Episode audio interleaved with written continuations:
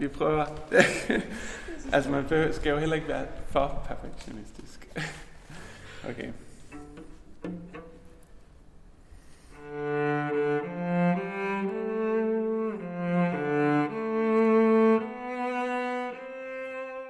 Altså, jeg tænkte jo også på, altså, at jeg skulle tage mit eget liv, og jeg skulle, altså, at jeg ikke fortjente at leve. Altså, og jeg var meget, altså sådan, jeg kan også huske, at jeg søgt i den der periode, hvor jeg også ligesom udforskede min, altså på nettet, øh, da i mine teenageår, øh, altså sådan udforskede seksualitet, så søgte jeg også på, hvordan man ligesom kunne tage sit liv, fordi jeg ikke kunne se nogen andre veje ud.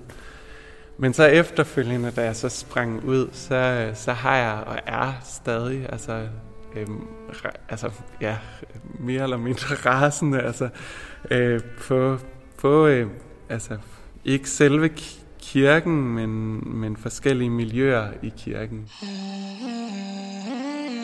Kirken har haft stor betydning for vores syn på sex, lyst og skam. I det her afsnit taler jeg med Mathias om, hvordan det er at vokse op i et kristen miljø som homoseksuel. Du lytter til 600-tallet.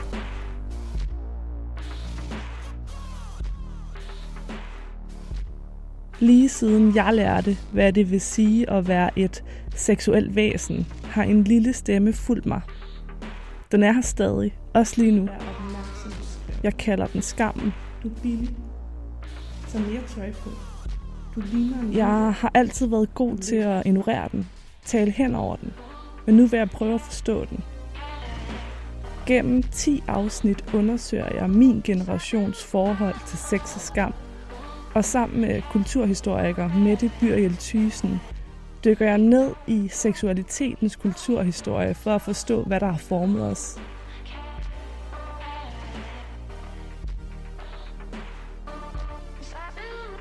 Mit navn er Louise Lindblad, og det her er historien om dit og mit begær. Afsnit 5 i et kirkerum.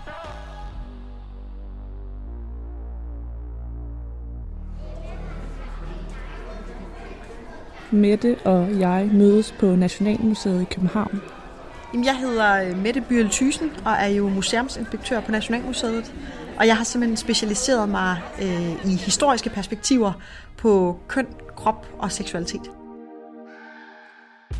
For at starte et sted, så, øh, så sidder vi her med nogle uddrag fra øh, Bibelen. Mm. Både fra det nye og det gamle testamente, øh, hvor at homoseksualitet ligesom bliver nævnt øh, direkte. Men vil du måske prøve at læse nogle ja. af de her ting op? Det er fra øh, det gamle testamente, 3. Mosebog, kapitel 18. Ja, når der står her i vers 22. Du må ikke have samleje med en mand, som man har samleje med en kvinde. Det er en vederstykkelighed. Hmm. Lidt... Øh, her ser vi også et, hvor der står, hvis en, øh, det er fra det gamle testamente, øh, 3. Mosebog, kapitel 20, vers 13. Hvis en mand har samleje med en mand, som man har samleje med en kvinde, så har de begge to begået en vederstykkelighed. De skal lide døden. De har selv skylden for deres død. Ja. Ifølge Bibelen er homoseksualitet en synd. Det nævnes ordret fem gange. Men en ting er, hvad der står i Bibelen. En anden ting er, hvordan kristne i dag fortolker den. Og det er vigtigt at sige, at kirken i dag rummer forskellige bibelsyn og også forskellige holdninger til homoseksualitet og ægteskab. Men hvis vi sådan ganske kort skal, skal prøve sådan at sætte nogle ord på, hvilken betydning den så alligevel har haft for vores syn på skam mm. og seksualitet i dag, hvad vil du så fremhæve der? Jamen, jeg synes jo på rigtig mange måder, at, at øh, det man jo også kan tage med sig fra Bibelen i forhold til at forstå seksualitet, det er jo igen, at når homoseksualitet bliver set på som en viderestykkelighed, mm. at det jo også handler om igen, at hvis to mænd har samleje, så kommer der ikke børn ud af det.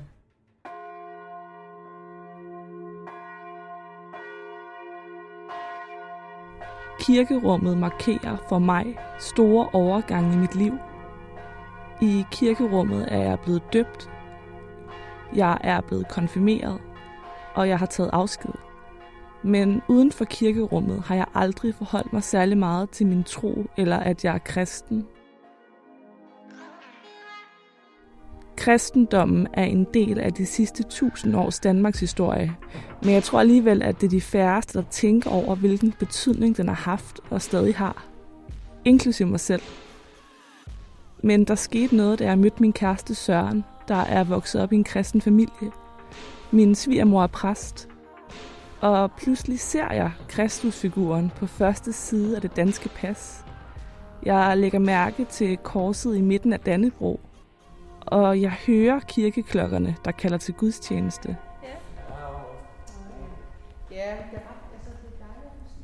Kirkens betydning for vores syn på seksualitet er det, vi skal tale om i dag. Jeg tror aldrig, jeg har set faktisk, der var træer oppe i loftet. Nej. og Mathias Fyn, som jeg kender til gennem min svigerfamilie, har sagt ja til at fortælle sin historie. Vi mødes i Stefanskirken på Nørrebro i København. Sådan en setting i sig selv, ikke? Jo.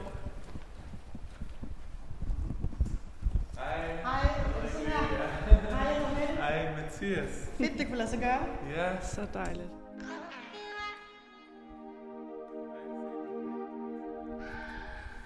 Øhm, Mette Mathias, skal vi ikke starte med lige prøve at fortælle, hvor vi sidder henne? Øhm, vi sidder på, I to sidder på øh, den forreste bænkerække her i Stefanskirken. Øh, bag mig har vi alter og hævet sådan ved min side øh, prædikestolen. Og Mathias, vi talte om sådan, det er lidt, speci- lidt speciel kirke, er det ikke det?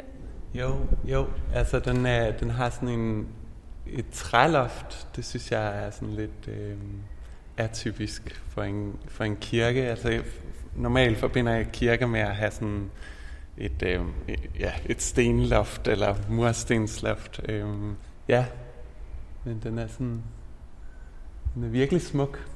Ja. Øh, Og der er jo en særlig grund til, at vi har valgt at skulle være her i dag. Øh, Mette, hvad kan du fortælle os om den her kirke? nu får du ekspertrollen. Jamen, så- den, her, øh, den her kirke har jo en, øhm, en øh, ret fin tilknytning til, til dagens emne omkring homoseksualitet, fordi det jo har været en af de kirker i Danmark, der har været øh, temmelig progressive på øhm, fronten omkring øh, hvilelse af homoseksuelle. Der har været en... Øhm, et tidligere præst her i kirken, der hed Ivan, som øh, selv var homoseksuel. Han øh, blev selv øh, videt den dag, øh, den 1. oktober 1989, da homoseksuelle fik lov til, som det første land i Danmark, eller første land i verden, at indgå registreret partnerskab på Københavns Rådhus. Og han er faktisk også senere blevet gift i øh, den her kirke. Mm. Og en anden grund til, at jeg gerne vil lave det her interview i dag i, i et kirkerum, det er fordi, jeg ved, øh, vi har sms'et lidt sammen, Mathias, og jeg ved, at du har sådan blandede følelser med at være i et kirkerum. Vil du prøve at fortælle lidt om det? Ja, altså sådan... Øhm, det er meget sådan, altså når jeg er i kirken, så er det øhm, en, en meget sådan rolig følelse, og meget, på nogle punkter er det meget sådan trygt at være her. Øh, øh, fordi jeg, jeg har jo været rigtig meget i kirke i hele min, altså min barndom, og så faktisk også, jeg har været kirkesanger, så jeg har også arbejdet i en kirke. Øh, men der er også sådan, altså, jeg kan godt føle øh, sådan, også den der følelse af skam, der lidt bliver lagt over en, når man kommer ind i kirken. Øh, men altså, øh, sådan, altså, jeg holder virkelig meget af at være inde i kirkerummet, sådan, når der ikke er sådan mennesker. øh, fordi det er tit, når der, er- der er mennesker inde i kirken, så føler jeg lige pludselig, at jeg skal være på en bestemt måde. Øh, ja. Som, På hvilken måde føler du, du skal være? Øhm, altså, jeg skal, jeg skal leve op til sådan nogle forventninger, som jeg sådan, måske er, vokset op med i forhold til familie, øh, altså hvordan en familie er, og hvordan jeg selv skal være i forhold til, altså hvordan jeg, jeg, jeg udformer mit fam, familieliv, eller sådan, mm. altså, jeg føler, en, ja, det er sådan lidt, altså den heteroseksuelle øh, verdensorden, der, der kommer lidt over, altså bliver puttet på mig, når, at jeg, jeg, når der er mennesker inde i kirken. Altså det, det er sådan, jeg føler det i hvert fald, mm. men det er jo også meget forskelligt fra kirke til kirke, mm. øhm, hvordan det er. Øhm, altså, jeg har taget min cello med, fordi det er, jeg er lige blevet uddannet som cellist på Musikkonservatoriet. Øhm, og øhm, jeg, jeg vil gerne spille to salmer, som bes, altså betyder rigtig meget for mig. Den ene, det er Se nu stiger solen.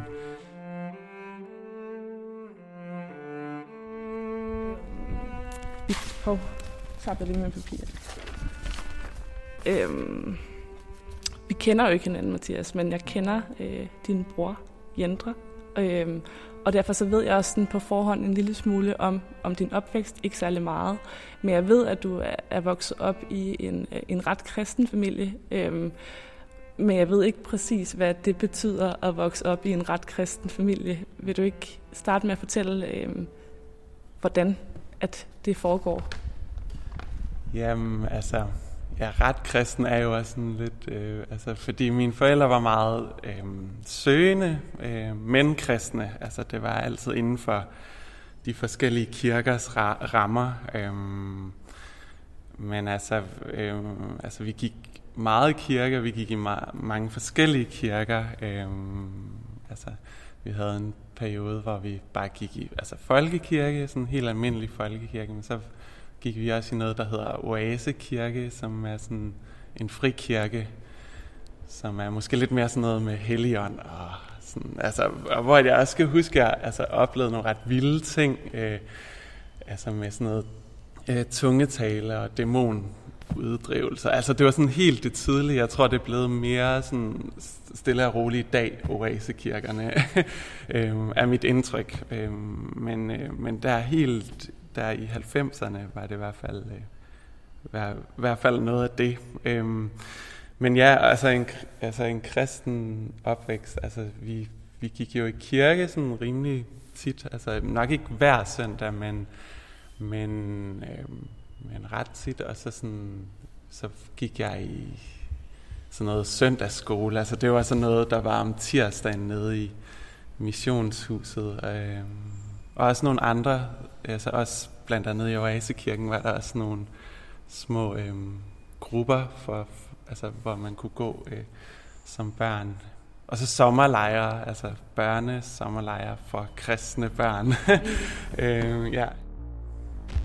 Nu, nu nævnte du også missionshuset. Ja. Øh, der har været på din fars side, ikke? så vidt jeg har ja. forstået, har der været tilknytning til Indre Mission. Ja. Øh, som jo øh, kan man vel godt sige, er kendt for at have nogle mere konservative øh, holdninger. Mm. Øh, øh, kan du huske sådan første gang, at du blev præsenteret for de holdninger, der, der, der tilhører synet på, på homoseksualitet? Ja, men jeg synes, det var ret tidligt egentlig. Altså, det var primært egentlig min, min farmor, det, det kom lidt fra den af, fordi jeg tror, det var noget med hendes familie havde, altså var indre missionske. Så hun tog det ligesom videre, men øh, altså, det var sådan noget med, altså hvis vi sad og så tv, altså jeg ved ikke, det kunne være øh, vild med dans, eller sådan et eller andet, hvor at, der var nogle homoseksuelle, så kunne der godt komme sådan nogle, øh, altså, øh, ja, nogle holdninger med, at Altså min, min farmor kunne virkelig godt, altså hun var ret stærk i sin måde at sige nogle ting på, øh, så hun kunne godt sige sådan føj til ting, altså, mm. øh, og at det var sådan lidt noget, noget mærkeligt noget, altså sådan, øh, men altså det var jo ikke sådan helt noget, man snakkede så meget om egentlig, altså min farmor, hun, hun blev nødt til at forholde sig til det, når det, det kom der, øh, men så var det sådan noget lidt, hvor man, altså, mm altså, lidt farvede det væk, og så kom vi, kom vi ligesom videre. Der var jo ikke nogen i vores familie, der var homoseksuelle, så det var jo godt. øhm, ja, og hun har jo så heller ikke, altså jeg sprang ud efter hun døde, så det okay. blev hun ligesom skånet for. Hvornår sprang du ud? Øh, som 21-årig. Øh, og det er sådan lidt, øh, det var jo nok lidt sent på en måde, øh, føler jeg i hvert fald. Altså, har du nogensinde, kan du huske, om du sådan, inden du sprang ud, overvejede muligheden for, at du ikke skulle fortælle nogen, at du er homoseksuel? Ja, altså ja, og det, det er jo også det, altså at jeg sprang ud så sent, selvom altså, jeg vidste det jo meget tidligt, mm. øh, så jeg har helt op til nærmest, da jeg var 21, og hvor at, at ja, der kunne jeg bare ikke altså, vente mere. Men i hvert fald, øh, altså indtil da, øh, der tænkte jeg alt muligt fra, at jeg skulle blive munk, til at jeg skulle øh, altså, bare have en, altså prøve at stå det igennem, altså prøve at leve et heteroseksuelt liv øh, med familie og børn, øh, ja, og kone og, og øh, heteroseksuel sex. altså sådan ja. bare altså, tvinge mig selv til det. Øh, det var jeg overbevist om, altså i mine teenageår. Skal vi bare springe ud i det? Altså det, jeg, jeg tror, jeg kan mærke, at mine fingre skal have nogle skud. Den anden, det er øh, Jesus det eneste, som jeg altid sådan har syntes var vildt smuk. Øh, den, den handler lidt om, øh, ja, det der med, at, øh, at man på en måde ikke er helt alene. Vendepunktet blev, da Mathias flyttede til Odense for at studere på Musikkonservatoriet. En dag tog han telefonen og ringede sin søster op. Men så tror jeg, hun følte lidt sådan, altså først tænkte hun sådan, øh, hvad er det? Eller sådan, jeg tror hun var sådan lidt, øh, hvad sker der? Men så var jeg sådan, at øh, jeg, jeg er homoseksuel. og så brød ud sådan i, i, i gråd, og så Øh, men, men, men min mor kunne jeg bare ikke sådan, jeg vidste ikke rigtigt, hvad, hvordan hun ville reagere, så jeg sendte et brev, et sådan ret ens brev til alle mine, altså jeg har, jeg har min søster der, som jeg fortalte til på telefonen, men så har jeg øh, to andre søskende også. Så, så de fik et brev, øh, og min mor gjorde, øh, hvor jeg ligesom skrev, øh, sådan, at jeg ligesom havde gået og følt mig meget forkert hele min barndom.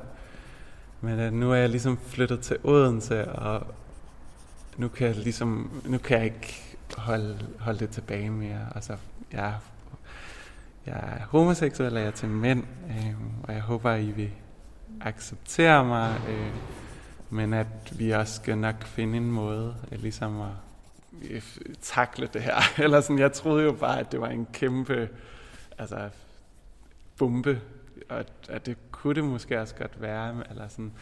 Men i mit hoved var det jo en kæmpe bombe, jeg ligesom lagde der efter alle de år. Men så, nogle vilde dage, du har gået og ventet på de ja, altså, ja, og jeg kan huske, jeg, det var der omkring, hvor Storm Bodil, var det Storm Bodil, eller en eller anden, øh, i hvert fald en, øh, en af de der storme, var der, så jeg tror, hvis der var noget med, at min mor og min søskende ikke at der for, posten var forsinket Ej. eller et eller andet. øhm, men øh, ja, så, så brevet kom ligesom senere øh, end den, den så, så der var sådan lidt stille.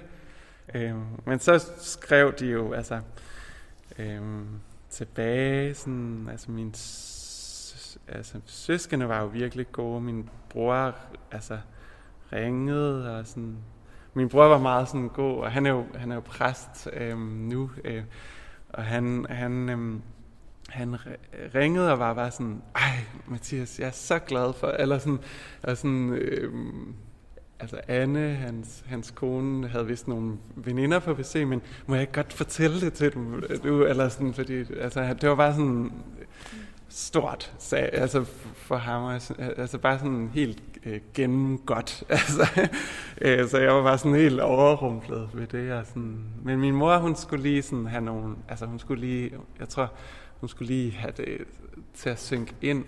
Men der var jo slet ikke noget snak om kristendom og Bibelen og sådan noget i forhold til min seksualitet. Det var ligesom det, jeg var. Øh, altså, jeg skulle ikke skamme mig i hvert fald. Øh. Altså man kan sige, hvis man kigger på, på Danmark sådan rent historisk set, så er der jo sket sindssygt meget på de sidste 100 år. Altså der er vi jo også gået fra, at homoseksualitet har været forbudt, det har været kriminaliseret, det har været fuldstændig forbundet med at være noget, altså pædofili.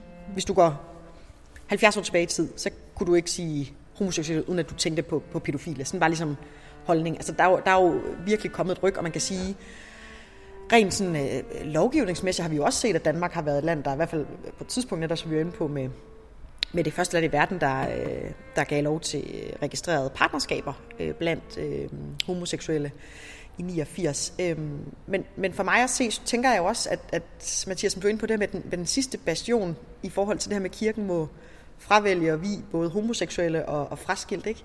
Altså, hvilket andet sted i den offentlige sektor, altså mm. som offentlig ansatte, vil man have mulighed for selv at kunne, kunne vælge det til og fra? Mm. Det synes jeg egentlig er interessant, at vi ja. i 2020 øh, står i den situation. Altså, der er jo dem, som tager helt afstand, men så er der også dem, det har jeg mødt flere gange, dem, der siger sådan, det er okay, at du er homoseksuel, men, øh, men altså, øh, og på en eller anden måde, sådan, altså, så siger de, at de accepterer det, men vi accepterer ikke din homoseksualitet. Øh, og for mig føles det som om, at de ikke accepterer mig, fordi det, øh, ja, min måde at kunne leve min kærlighed ud på, det er jo ligesom, altså, øh, den, det er den måde, jeg kan, kan leve på. Altså, jeg tror ikke, jeg ville kunne leve ellers. Altså, sådan, hvis, øh, det er jeg ret overbevist om. Mm. Så, så det kan jeg faktisk blive meget sådan, frustreret over. Øh. Vil du sige, at du har taget sådan decideret afstand til kristendommen, eller er du, ser du stadig dig selv som, som kristen i dag? Øhm, altså det er jo virkelig svært, fordi at jeg har jo ligesom den der... Øhm, altså jeg tager ikke afstand fra, fra kristendom, og jeg forstår virkelig godt, at man har den, det behov for at gå i kirke, og altså også hele, altså sådan, sådan noget med, at hvis man mister, så er kirken, kan kirken i hvert fald være rigtig god. Øh, det var den også for mig. Øh, men, men ja, jeg har, altså, øh, jeg, jeg, jeg vil nok ikke sige, at jeg er kristen mere, øh, og det, det er fordi, at det er så kompliceret med mit forhold til kirken øh, nu ja, jeg har bare levet for længe med, med, med, altså, med den der skam, der bare er. Øhm, og det er jo også det, at jeg har fået lidt den kristne tro til en, altså, altså den forbinder jeg ligesom nu lidt med, med skam nu. Øh, altså det er sådan lidt en, en, en dobbelt følelse. Kan vi lige tage senestationen en sidste gang? Altså, så tror jeg, det er det. Du, fortsætter bare snakke. og så, så kan jeg bare huske, at når jeg så... Altså, fordi vi jo hele tiden blev konfronteret med kirken, øhm, og den kristne tro, så sådan, da jeg begyndte at blive sådan lidt desperat og undersøgt ting og læst i Bibelen og sådan, så fandt jeg jo også de der skriftsteder, hvor det, det ligesom altså, taler imod homoseksualitet. Øh, hvor at, øh, altså, så var jeg bare sådan lidt, okay, der er bare ikke noget at gøre. Men så sidenhen, så tænker jeg, altså, Bibelen er jo også bare skrevet i en, i en tid, hvor det bare var helt anderledes. Øh, og der står jo også noget sådan om altså kvinder, som jeg i hvert fald personligt ikke øh, altså, øh, kan stå, stå inden for. Og sådan, øh, der er jo også alle mulige krige, der, altså der bliver jo beskrevet alle mulige krige i Bibelen, øh, hvor folk bliver dræbt og sådan noget. Og jeg tænker sådan, det der, den der næste kærlighed, der bliver beskrevet også i Bibelen. Altså det, hænger ikke helt sammen på en måde. Så jeg tror også, altså, altså i dag tænker jeg jo meget, at, at, at Bibelen er også skrevet i en tid, som var helt anderledes. Og, mm. Altså det kunne være, at den har brug for en revolution, eller sådan et eller andet. Altså, ja. Hvordan, det ved jeg ikke, men altså sådan, ja.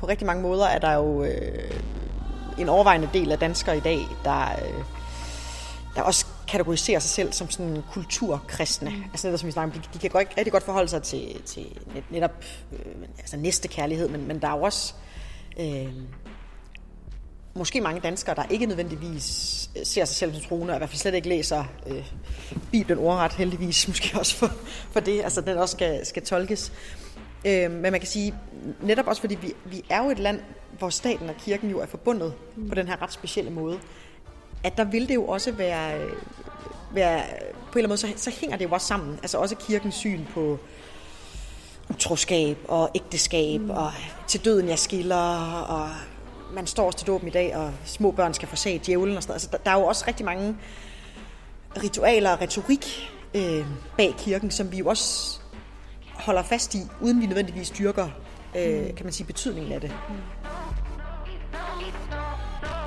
Jeg tror i dag, at kirken jo, også igen hvis vi kigger på det, lad os sige 200 år, der har kirken jo en noget mindre rolle i vores liv og vores hverdag, og vi kan jo simpelthen også se, netop også folk, der har meldt sig ud af folkekirken, øh, folk, der bruger folkekirken, øh, meget er også øh, nedadgående.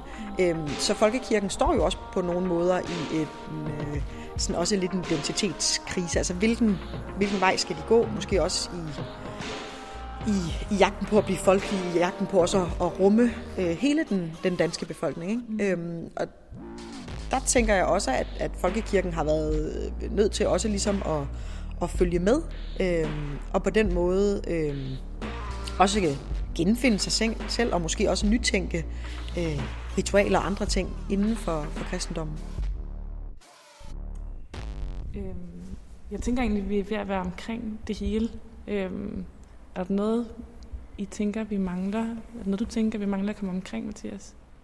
Er der noget, du har lyst til at sige? Eller, Nej, men det er jo, jamen, måske det der med, at hvis at der er nogen sådan derude, øh, som er i et kristen miljø, og som føler sig, altså som har en måske en anden seksualitet, eller føler sig ikke øh, tilpas i det køn, der ligesom bliver lagt på en, så synes jeg bare, at man, ja, I, I skal bare springe ud på en eller anden måde, og sådan, altså det lyder så, så simpelt, det ved jeg godt, det ikke er, men, men det er bare, man, altså, man bliver virkelig sat fri, synes jeg, altså, altså hele, hele ens krop og, og hjerte og sind og sådan, bliver virkelig sådan, det, det er en frigørelse på en eller anden måde. Øhm, og, og du, altså, du, altså, I for, man fortjener bare kærlighed her i livet. Altså, det er bare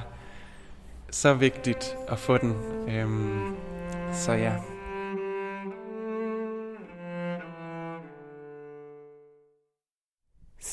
tallet er produceret af Nationalmuseet for Radio Loud. Jeg hedder Louise Lindblad.